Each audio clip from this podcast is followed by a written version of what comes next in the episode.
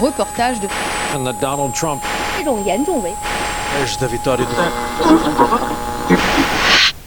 À travers le prisme de la presse. Quel est l'événement qui t'a marqué cette année dans le monde ? Il y en a beaucoup dans le monde. Pour moi, le plus important peut-être, c'est participation au Friday for Future. C'est comme grève, un petit peu grève, oui, qui est organisée grâce à Greta Thunberg et tout ça, parce que je suis un petit peu écologiste.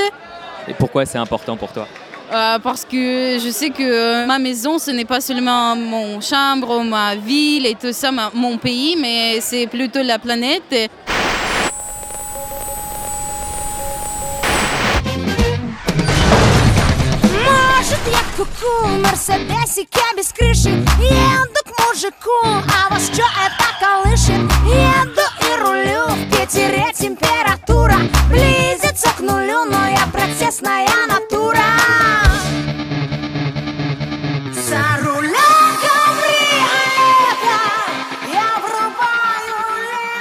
Et tu as fait des manifestations en Russie ou en France ? Manifestation, je fais en France, partout, parce qu'en Russie, à cause de l'OUA, c'est un petit peu difficile de manifester, mais en France, je sais que votre peuple est un petit peu aime bien de manifester et j'adore, c'est votre chose particulière.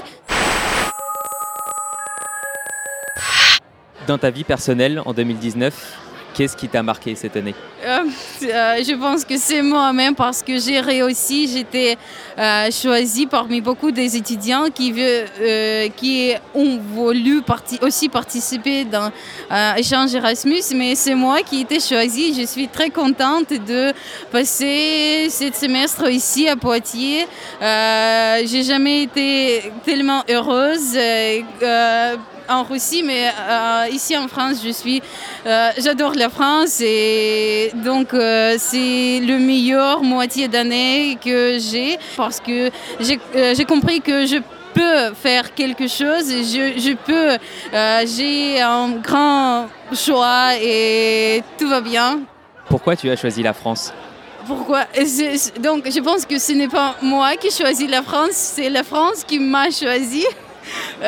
Parce que je ne sais pas, en fait, en Russie, il n'y a pas de choix où tu peux faire ton Erasmus, et il n'y a pas de grand choix, donc c'était seulement Poitiers, mais je suis très contente pour votre pays, pour votre culture, la cuisine, votre chose particulière, l'art, la musique, le langage précisément.